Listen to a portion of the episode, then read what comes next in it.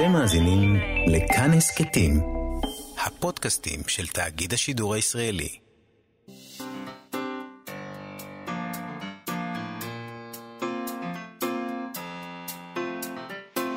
מה שכרוך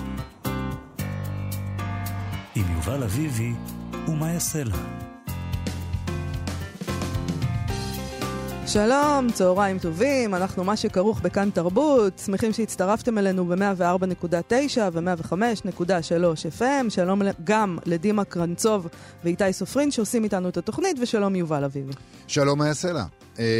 אנחנו מציימים בימים אלה את חודש הגאווה. לפעמים ההדגשים במשפטים שלך מאוד מוזרים, כי אתה אומר, אנחנו, כאילו חודש הגאווה הוא שלי ושלך, הדגשת את האנחנו, וזה אנחנו מציינים. אבל כולם מציינים את uh, חודש הגאווה.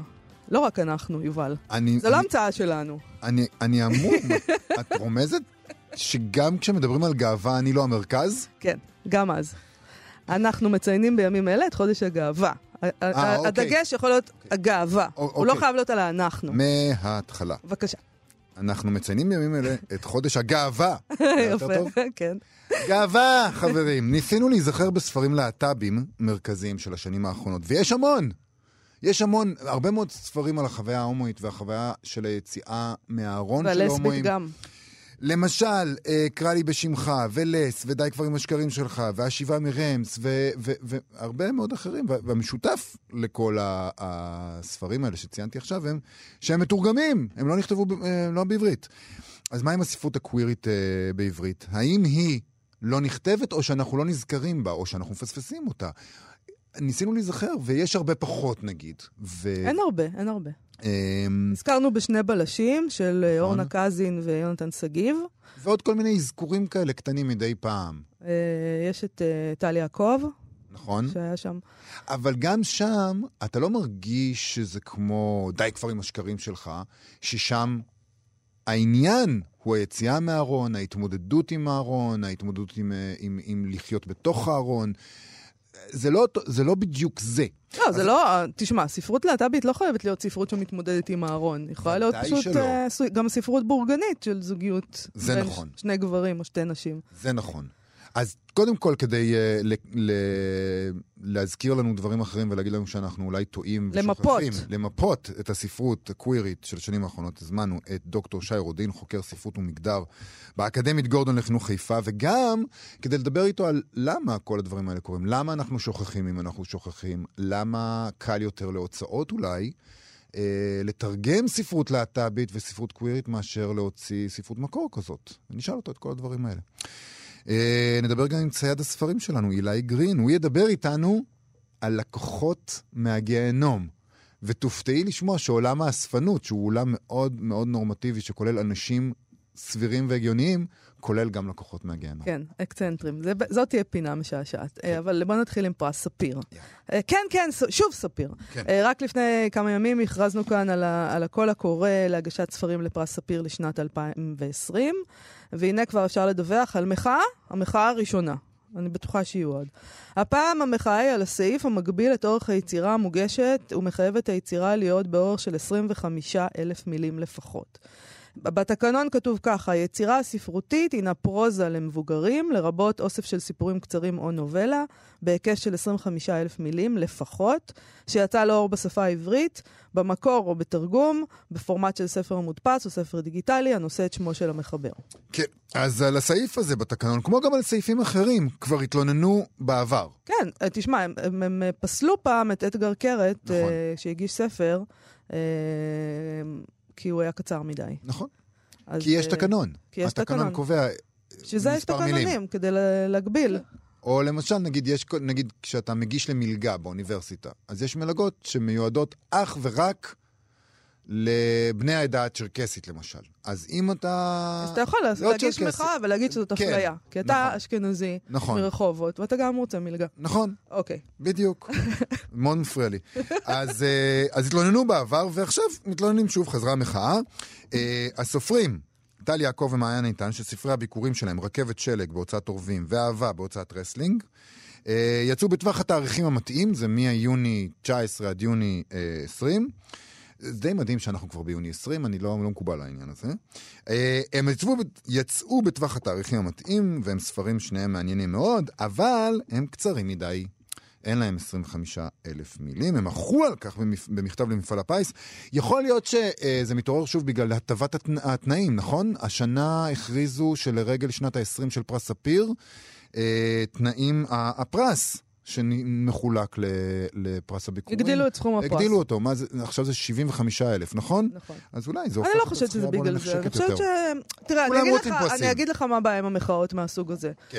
שאין כאילו שום דבר עקרוני. זאת אומרת, כשאנשים, כשרק שזה מגיע אלינו, כלומר, אנחנו רוצים להגיש עכשיו את הספר שלנו, אז אנחנו פתאום... אה, אה, מתעניינים. ואז יש מחאה, אבל אז זה פרטי, זה אישי, זה טל יעקב ומעיין איתן רוצים להגיש את הספר שלהם. כן. זה שלהם. נכון. אה, זה לא דבר ש... זה, זה יש בזה משהו בעייתי. בכל אופן, הם כתבו לוועדת פרס ספיר מכתב, אה, שכותרתו להתעלות באילנות גבוהים. ולמה אתם אומרים גבוהים? אתם אומרים, כתבתם ספרים קטנים, תגידו להתעלות באילנות נמוכים, אילנות קצרים. אוקיי, הם כתבו כך בפרס. בשנת אלפיים וחמש עשרה פתחה ועדת הפרס למועמדות גם ספרים שיצאו בהוצאות קטנות והוצאות, והוצאה עצמית. הגיע הזמן לפתוח את קריטריון רוחב היריעה.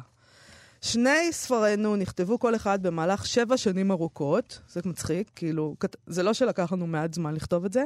לא, כי זה גושפנקה, כתבנו את זה הרבה זמן. כדי להראות רצינות. למה זה גושפנקה? ואם אתה גאון שכתב בחודש, זהו, אומרים שג'ק קרואה כתב את...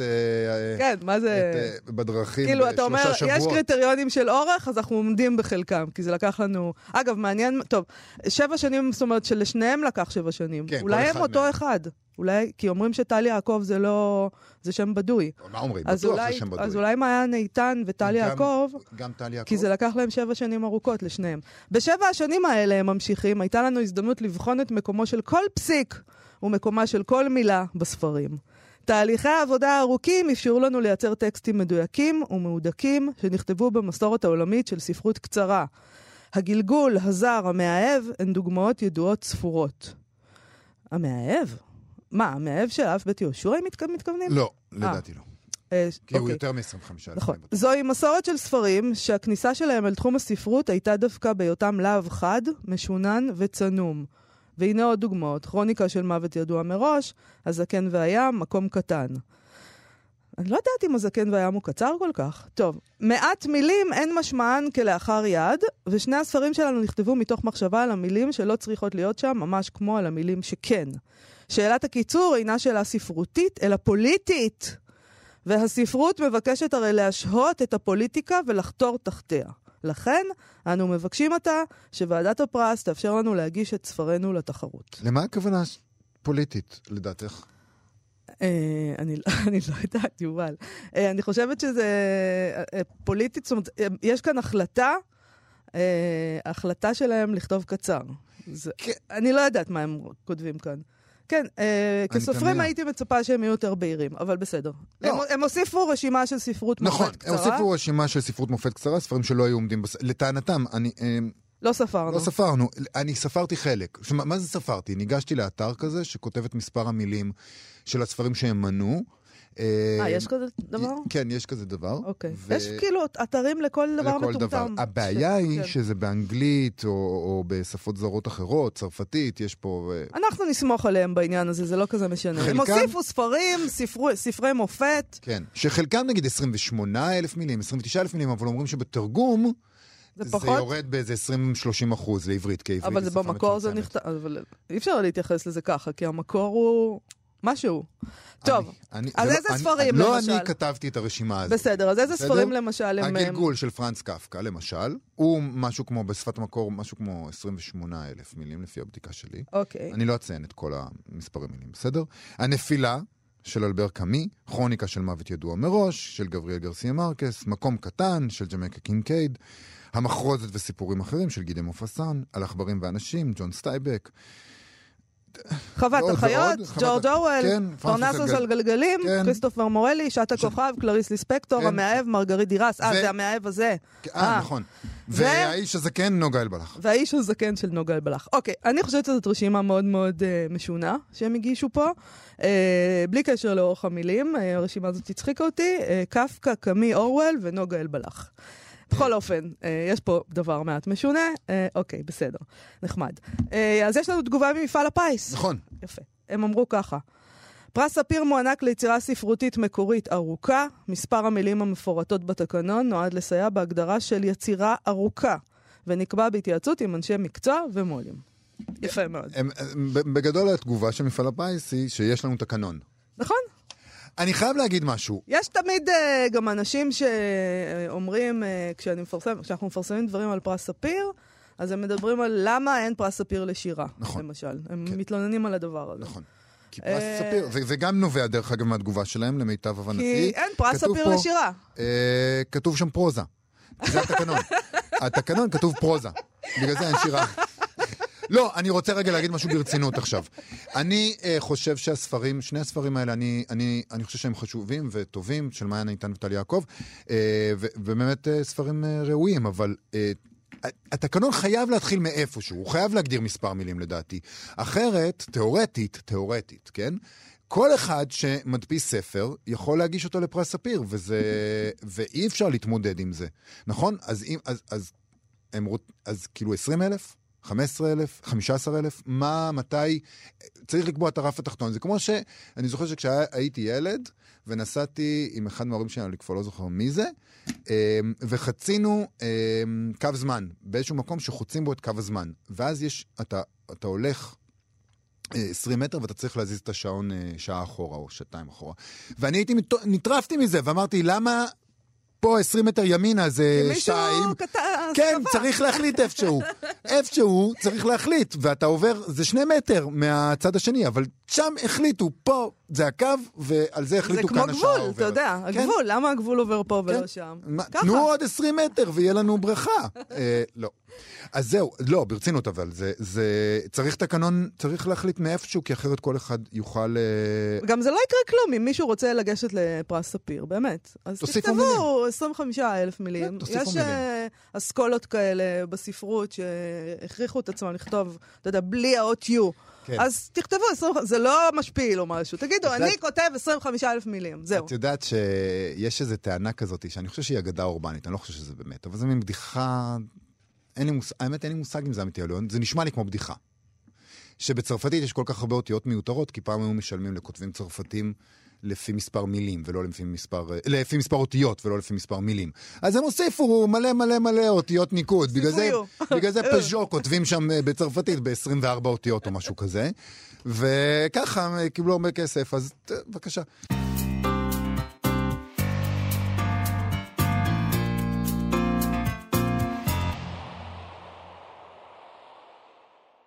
כאן תרבות, אנחנו מה שקראו, חזרנו בשנים האחרונות, כמה וכמה הספרים מתורגמים התפרסמו כאן, ספרים שעסקו בחוויות הומוסקסואליות, בחוויית היציאה מהארון, אבל הניסיון להיזכר בספרים דומים בעברית שנכתבו בשנים האחרונות פחות מוצלח, אולי בגלל שאנחנו פחות מוצלחים, יובל. ניסינו חודש הגאווה, אמרנו, ותמיד יש לנו מין רשימה עלובה כזאת, ותהינו האם זה בגלל שקודם כל לא מוציאים את זה כאן, כי אנשים לא רוצים לקרוא את זה, או לא כותבים, או שאולי אנחנו פשוט טועים, ויש ספרים כאלה, ואנחנו פשוט לא מצליחים להיזכר בהם, מה? את יודעת, אומרים, יש סדרה כזאת, המהפכה הגיעה, נכון? אומרים שזה חדר לכל מקום, אבל אני חושב ש... אולי לא לספרות? אולי לא לספרות, כי אתה, אם זה, כי זה חדר לנגיד לתרבות פופולרית בצורה, ברור לחלוטין שרואים אה, ייצוגים של הומואים ולסביות, בכל מיני מופ, אה, מקומות בתרבות. בספרות היית מצפה שזה יהיה הרבה יותר ממה שזה. אז אנחנו אמרנו לעצמנו, בוא נלך למומחה, יכול להיות okay. שאנחנו, יש לנו איזה זיכרון משובש. Spot, כמו שנקרא. אה, ביקשנו לדבר על הדבר הזה עם דוקטור שי רודין, חוקר ספרות ומגדר מאקדמית גורדון לחינוך חיפה. שלום דוקטור שי רודין. שלום לכם. אני ממש מרגיש מיותר פה, כי אמרתם הכל. לא, לא, אז רגע, לאט לאט. לא, תוסיף משהו. אז אין ספרות קווירית בעברית? כמעט, בוא נגיד. זה פשוט הזוי, אני ככה מסדר את המדף הזה של הספרות הקווירית, המדף העלוב, בדיוק כמו שקראת לו. אוקיי. וזה, אצלי בספרייה זה המדף היחיד שלא פלש למדפים אחרים, ואין למעלה, למטה, בצדדים, זאת אומרת, זה המדף הנטוש, כי כל שנה נוספים לו שני ספרים. זה הלקט פאה שכחה של הספרות הקווירית. אגב, אני כאן כולל גם את הספרות המקור לילדים ונוער, mm-hmm. הנושא, וגם ספרות מקור למבוגרים. ובשני המקרים אתה אומר, אין ממש, אין תוספות אה, שתואמות למהפכה הזאת שכביכול ישראל חיבקה את הקהילה הגאה ואמרה, כן, ברור לחלוטין. לא כביכול, בהרבה שטחים זה באמת קרה. נכון. אבל למה לא בספרות? יש לך הסבר לזה? זה בדיוק כמו שיובל אמר, צפיתי במהפכה הגאה של גל אוחובסקי, וכל הזמן חיכיתי לרגע שבו ידבר סופר, סופרת, משוררת, מולית, מישהו מהתחום שלנו, והתייחס לנושא, ואז כשנגמרה הסדרה, אמרתי, אז נו, למה ציפית? הרי אין על מה לדבר, כי פה לא התחוללה שום מהפכה גאה. להפך, הדבר המעציב הוא שחלה רגרסיה.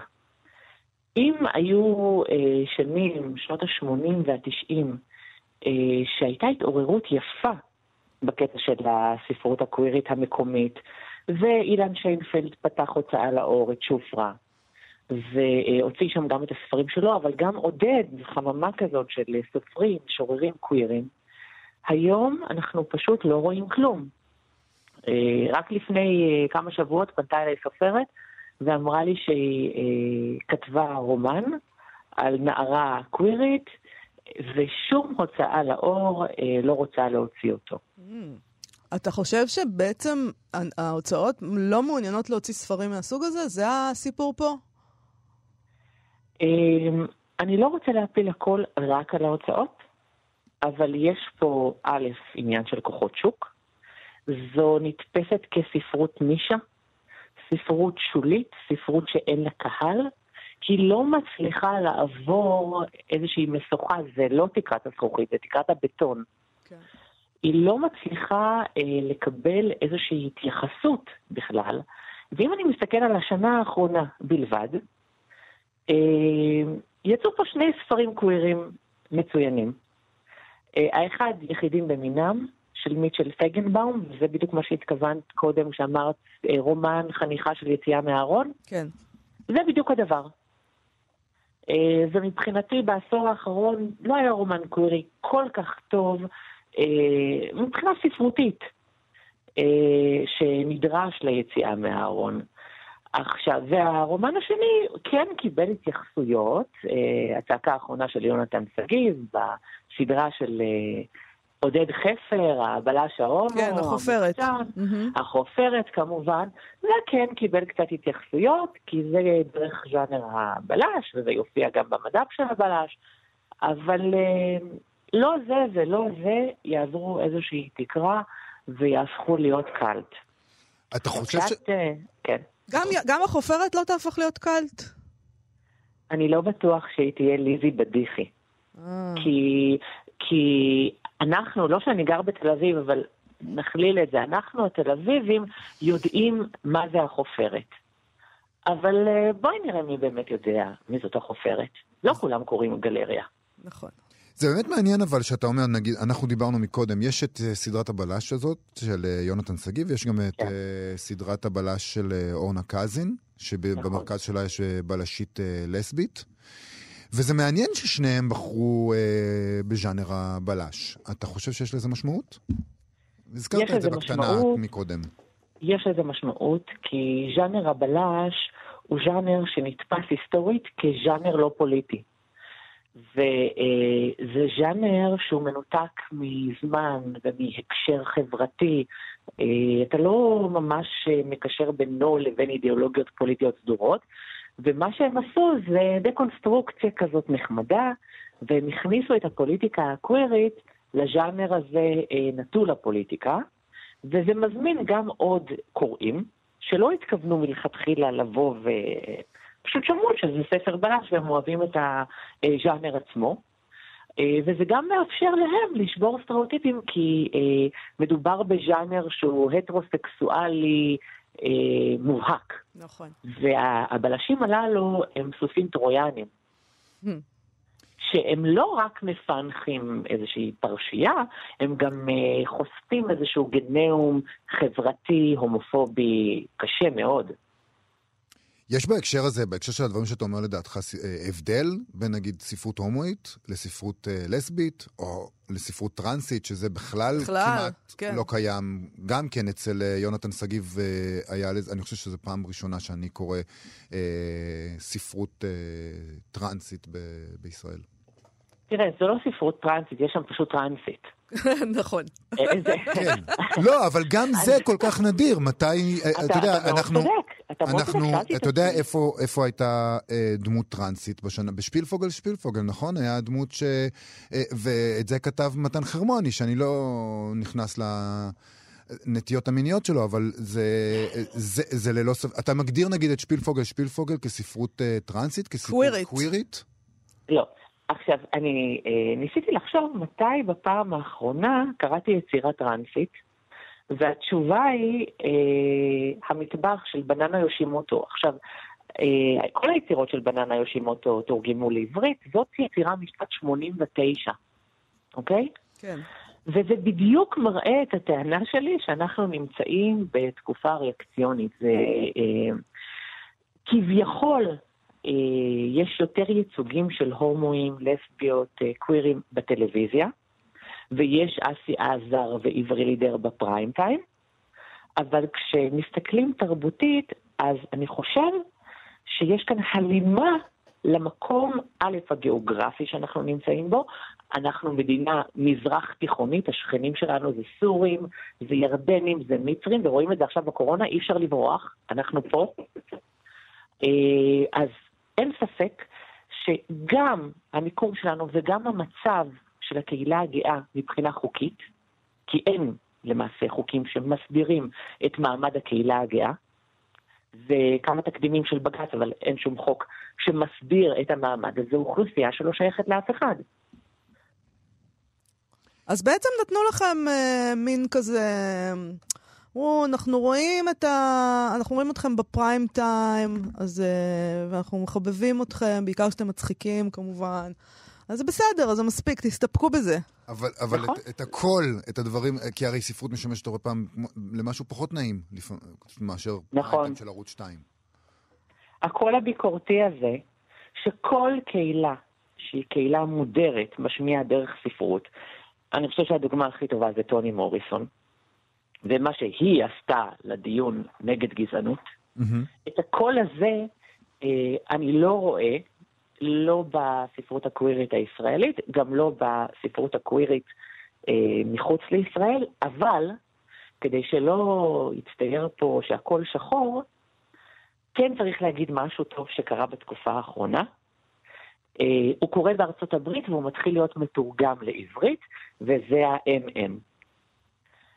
ומדובר כאן בז'אנר של רומנסות, של גבר שמתאהב בגבר. זה הרי החידוש שחווה הרומן הרומנטי בארצות הברית. כן. יש את הקטגוריה הזאת הנפרדת של רומן רומנטי אה, קווירי, וזה מצליח בצורה אה, שלא מביישת אתכם. לא דעתי, אוקיי. כן, כן, כן. מדהים. עכשיו, כשאת מסתכלת היום כבר על קטלוגים של חנויות ספרים ורשתות, את רואה בצד שמאל בסרגל, אם אם. זאת אומרת, כי זו קטגוריה מוכרת.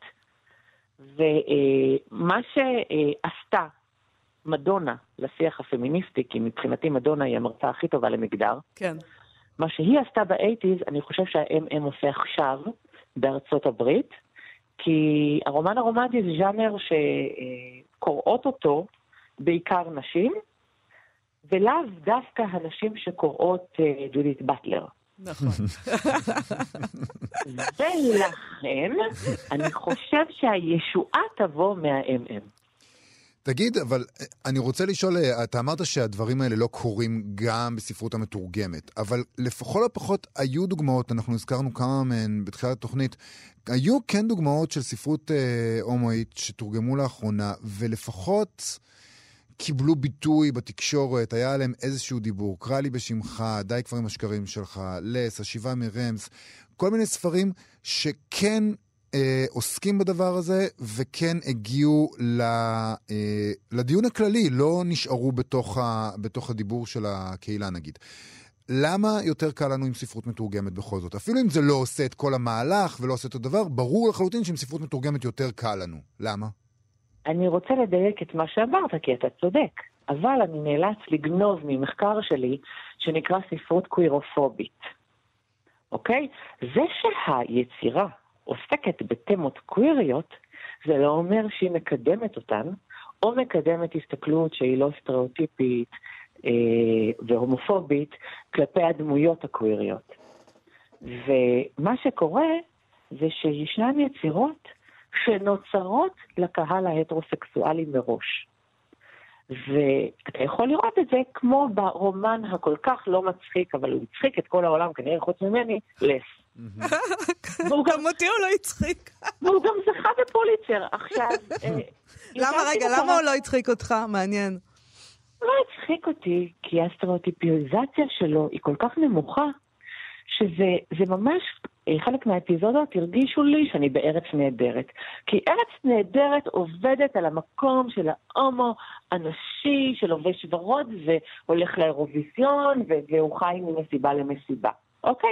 זה הסטריאוטיפ הנמוך ביותר. כן. והם, והם עובדים על זה כבר המון שנים. אני לא זוכר כמה יש ארץ נהדרת, כמה עונות, אבל חמש עשרה שנה לפחות, הם עובדים על הסטריאוטיפ הזה. כן.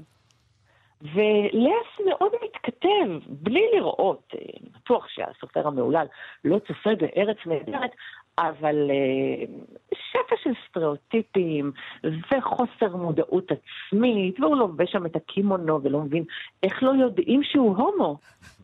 החוסר המודעות הזאת רק מתניע את הדימוי הזה של ההומו שחי על ענן ולא באמת מחובר וכולם יותר חכמים ממנו ואז גם צוחקים עליו וכן, אפשר להכיר את זה. כן.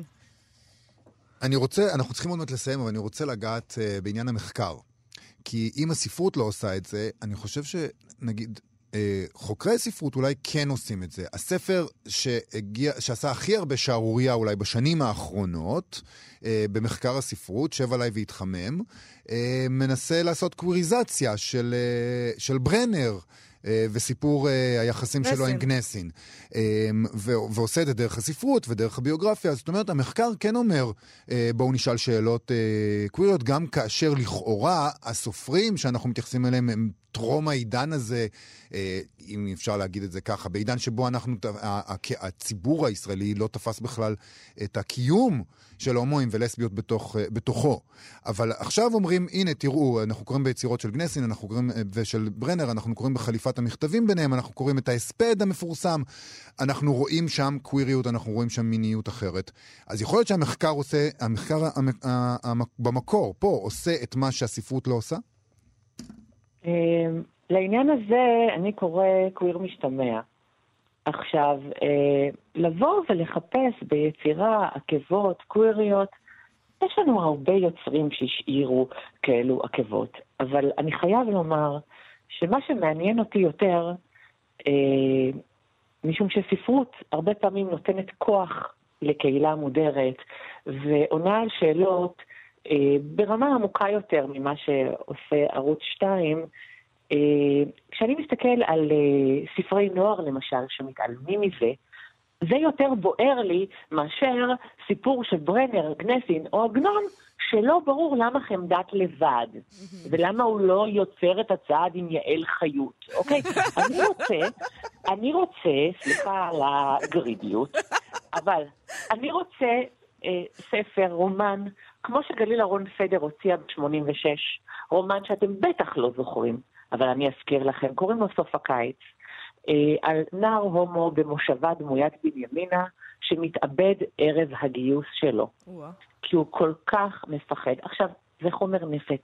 זה יצא ב-שמונים ושש, ומאז שתיקה. איפה יש עוד רומנים כאלה שמעלים את הבעיות של הקהילה הגאה, שמראים מה זה הומופוביה, שנדרשים למשבר זהות? אז יופי שיש מחקרים, ואני מאוד מעריך את המחקרים שמתחקים אחר עקבות קוויריות, אבל לא מספיק המשתמע, קוויר צריך גם לראות.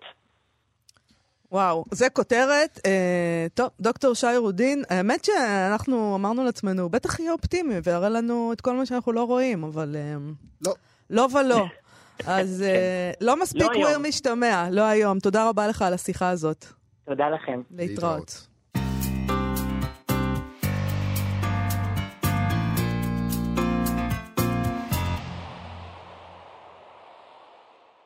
חזרנו עם צעד הספרים שלנו, אילי גרין, מחנות הספרים שומשים האחים גרין. אנחנו מדברים איתו לא פעם על זה שתחום האספנות מזמן מפגשים, נגיד, עם אנשים, נקרא להם לא שגרתיים. אקצנטרים. אקצנטרים. מוטרפים. מטורפים לדבר נקרא לזה. אמרתי מוטרפים, מטורפים זה מאזור אחר. מוטרפים. זה לא קליני. אנחנו ביקשנו ממנו היום לדבר על לקוחות איומים, לקוחות מן הגהנום. שלום אילי. שלום, שלום. יכול להיות שנתקלת פעם בלקוח שהוא לא מסביר פנים, או באספן שהוא אה, לא לגמרי סבבה? שהמעלית לא מגיעה עד הקומה האחרונה אצלו? יכול להיות, יכול להיות. יש לי כבר ספר שחור של אנשים, זה באמת. העיסוק הזה זימן לי המון מפגשים כאלה. ספר, בוא נתחיל בהתחלה. נולדתי. כן. כן, אוקיי, אז אני אגיד שזה קורה בעקבות איזה מפגש לא נעים שהיה לי שבוע שעבר.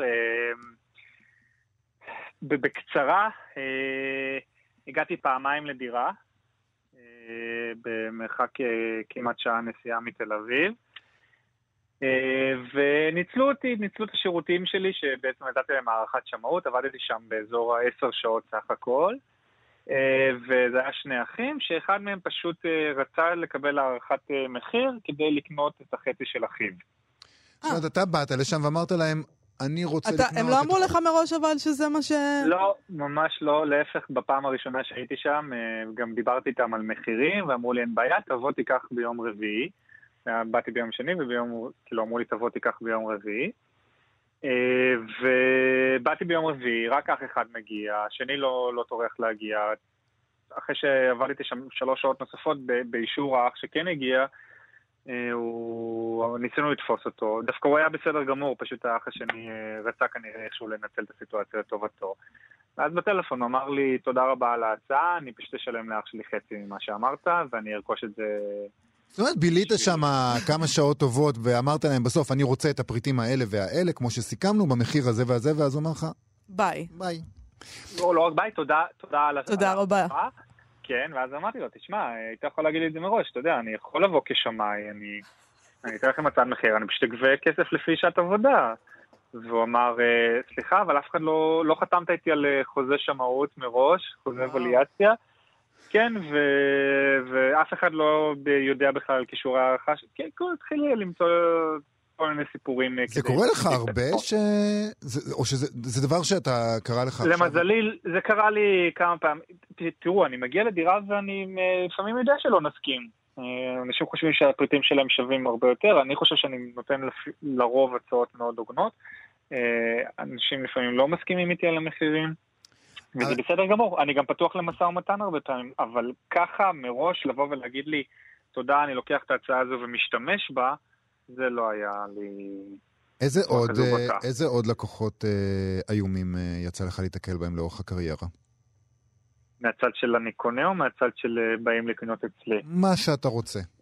יש דבר ראשון, יש את אלה שתמיד באים ואומרים, חבר, זה ספר... ישן, זה ספר עד שנייה, למה אתה לוקח עליו? ספר חדש בסטימצקי עולה שמונים ושמונה שקלים, אתה לוקח על זה מאה שקל. זה קלאסי. אוי, זה נהדר. מה, אתה מוכר לי פה סחורה משומשת? בדיוק, כאילו, הוא אמר לי כזה, יש את אלה שחושבים שזה הכי שרירותי. אה, אתה יכול להמציא לזה גם שבע מאות שקל, למה לעצור במאה? זה נכון. זה נכון לגמרי. נכון על כל דבר. זה נכון, אני זוכר שפעם הייתי קונה אצל ירקן, אני כבר לא קונה אצלו, אז אני לא סבבה לי לספר את זה, ויום אחד נכנס מישהו ואמר, תגיד, למה התפוחים כל כך יקרים? אז הוא אמר לו, כי אני אוהב כסף! תשובה טובה. תשובה מעולה, משתמש בזה, כן. מה עוד? איזה עוד? מה עוד יש לנו? תגיד, אם נגיד נתלוננים על זה שספרים משומשים, גם תיאורטית, אני מנחש שאפשר גם להגיד לך אחרי שקונים שהסחורה פגומה, כי הרי הם ספרים משומשים. אז אפשר... זה באמת בדיוק סיפור שגם יש לנו כרגע עם איזה לקוח סלש נוכל שקנה ספרים לניו יורק בהמון כסף, באמת המון כסף, ועכשיו הוא מתלונן בפני פייפל שהסחורה הגיעה בצורה משומשת. לקוח סלש נוכל. אבל זו שיטה נורא טובה, זו שיטה נורא טובה לקנות ספרים משומשים ואז להתלונן, ואז להתלונן שהם פגומים קצת, אז נגיד, זה לא פייר, ששילמתי על זה מחיר מלא בזמן שמישהו קשקש בעת על הדף הראשון וכתב שם הקדשה, אני רוצה את הכסף שלי בחזרה. אגב, שתדע שאני לפעמים מתחשב בזה, כלומר, כשאנחנו מתכננים את הספרים, אני אומר, האם הספר במצב מושלם? במצב מושלם זה משהו לא נגעו בו. ואם הם מקושקש, גם הקדשה לפעמים, זה לא הקדשת המחבר, מבחינתנו היא מורידה את המחיר. כלומר, אנחנו מתחשבים בזה, אלא אם כן זה הקדשה מאוד יפה או משהו מרגש, אבל הרבה פעמים זה... מוריד מהמחיר, אבל כן, הלקוחות... תשמעו, אני בטוח שזה גם לטכנאי המזגנים וגם למוכר הנעליים, וכולם יש את ה... סיפורים, ברור. בעיקר בגלל שמדובר באנשים. נכון, אבל אפילו אתה תודה שאנשים שהם אספנים, הרבה פעמים זה... הצד הזה באישיות שלהם מבטא איזושהי... אני רוצה, מנסה ממש להיות זהיר. אצל אובס... חלקם. חלקם. זה מבטא איזושהי אובססיה. אובססיה. ואובססיה לא... זה לא דבר שבהכרח מעיד על אישיות מאוד מאוד יציבה. זה נכון. אז אני מניח שגם כשלא, נניח, גם כשאתה מתעסק עם הספנים, הרבה פעמים אתה נתקל באנשים שאולי השיח איתם לא תמיד קוהרנטי, נקרא לזה. או... תראה, לפעמים מדובר באנשים שהם טיפה קשים יותר, אבל דווקא עם זה אין לי בעיה. זה חוויה, זה אנשים שונים לפגוש, כל, כל הספן גם הוא, הוא אובססיבי לדבר אחר, ובעיניי זה דווקא הפן היותר מרתק. לצערי, לפעמים אני פוגש אנשים ש, שזה גם בעל חשבוני, או שמנסים ככה ל, לדרוס אנשים אחרים, שזה פשוט בעיניי באמת יכול לקרות בכל תחום. זה, זה בן אדם שהיה מקבל הצעת מחיר מאינסטלטור שהיה בא לעבוד אצלו תשע שעות ונותן לו הצעת מחיר ואז הוא אומר תודה רבה אני מנצל את זה, זה פשוט האופי של הבן אדם. טוב, אז לקוח סלש נוכל, זה מה שאני לוקח מהעניין הזה. אילי גרין מחנות הספרים משומשים, האחים גרין, תפסיק להמציא מחירים, תפסיק למכור סחורה משומשת והכל יבוא על מקומו בשלום. תודה רבה אילי. תודה רבה לך. בכיף, להתראות.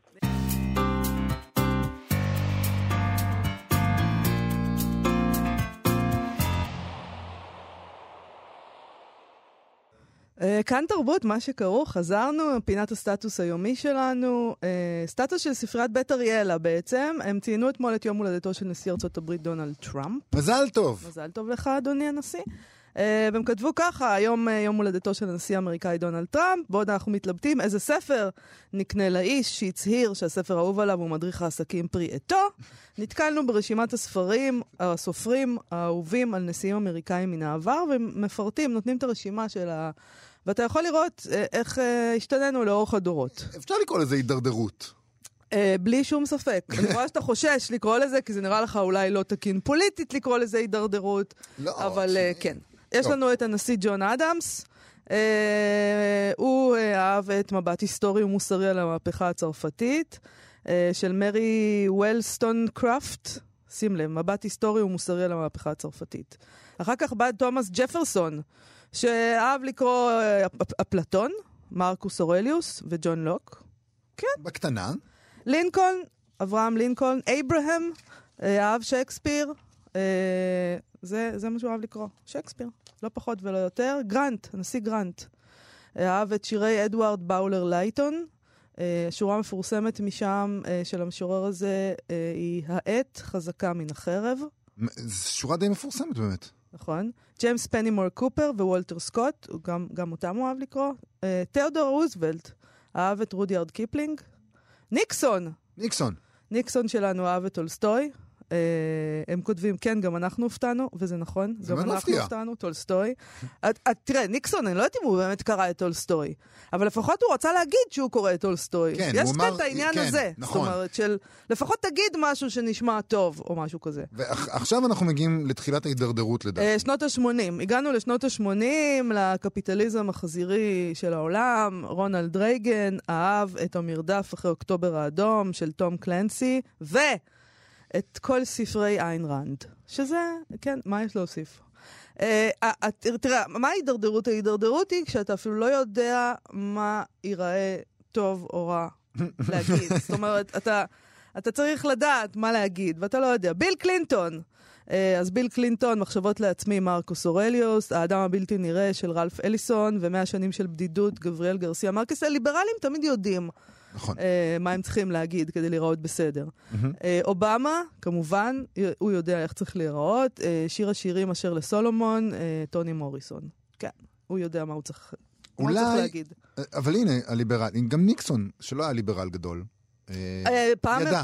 כן, פעם הם ידעו משהו. אני חושב שמה שיותר מהכל הכהונה של דונלד טראמפ מבשרת על חוסר הבושה. על זה שכאילו להגיד, כן, הספר האהוב עליי, זה הספר שאני כתבתי, זה, זה מותר עכשיו. מקום תחת השמש, אני מת על, על הספר הזה. כן. יש לנו זמן לעוד ציוצון קצר, ב- קצר? כן, בטח. אז תשמעי. במסגרת הסטטוס, נעשה במסגרת ציוץ. הסטטוס, ציוץ, כן, ציוץ יומי. אינון מגל אה, כתב על פרשת הכדורגלנים, מספר כדורגלנים, אם אני לא טועה, זה במכבי תל אביב, נכון? כן, לא מכבי תל אביב וקטינות. אה, קיום יחסי מין, לקרוא לזה קיום יחסי מין, זה גם כן בעיה, כי הם היו בנות חמש עשרה. אז לא, לא, קוראים, יש לזה הגדרות. הם יחסי קימו מין, יחסי מין בהסכמה. אסורים בהסכמה, כן. בסדר. Mm-hmm. אה, הוא כתב על כך ו... בטוויטר, ואז מישהי כתבה לו, מה שדפוק נעוץ בסיפור שלך, שאנשים מבוגרים מקיימים יחסי מין עם נערות. הוא כתב על זה משהו של מה העניין, וזה כאילו, הוא מקל בכך ראש, אוקיי. ואז הוא ענה לה, ובגלל זה אנחנו נדרשים לזה. ברור, הוא אמר, תקראי לוליטה, ותחזרי אליי. אני לכי תקראי ספר על פדופיליה, ותחזרי אליי, תביני למה גברים מבוגרים אוהבים נשים צעירות. כאילו, ולא אני חייס עכשיו לכל המשמעויות, מה זה לוליטה וחוסר הבנה של הספר וכו' וכו', אבל כאילו אם אתה קורא ספר על דבר רע, אז זה מצדיק את הדבר הזה בחיים האמיתיים. אז באותה מידה נגיד, אם נגיד מישהו, נגיד חס וחלילה, היה פה איזה רצח של זקנה, והיו כותבים על זה, אוי ובוי זה נורא והיום, אז אינון מגל היה כותב, תקראו את החטא ועונשו ותחזרו אליי. נכון. או שמישהו, סתם אני אומר, זורק דוגמה, מישהו היה אומר, תקשיבו, ארץ ישראל השלמה היא של העם היהודי מאז ולתמיד. ואז מישהו היה בא ואומר לו, חבוב, תקרא מחמוד דרוויש ותחזור אליי. אוקיי, וככה אנחנו נסיים היום. אנחנו נהיה פה שוב מחר, נכון? אנחנו נודה לדימה קרנצוב ואיתי סופרין שעשו איתנו את התוכנית. אחרינו המעבדה עם גיל מרקוביץ'.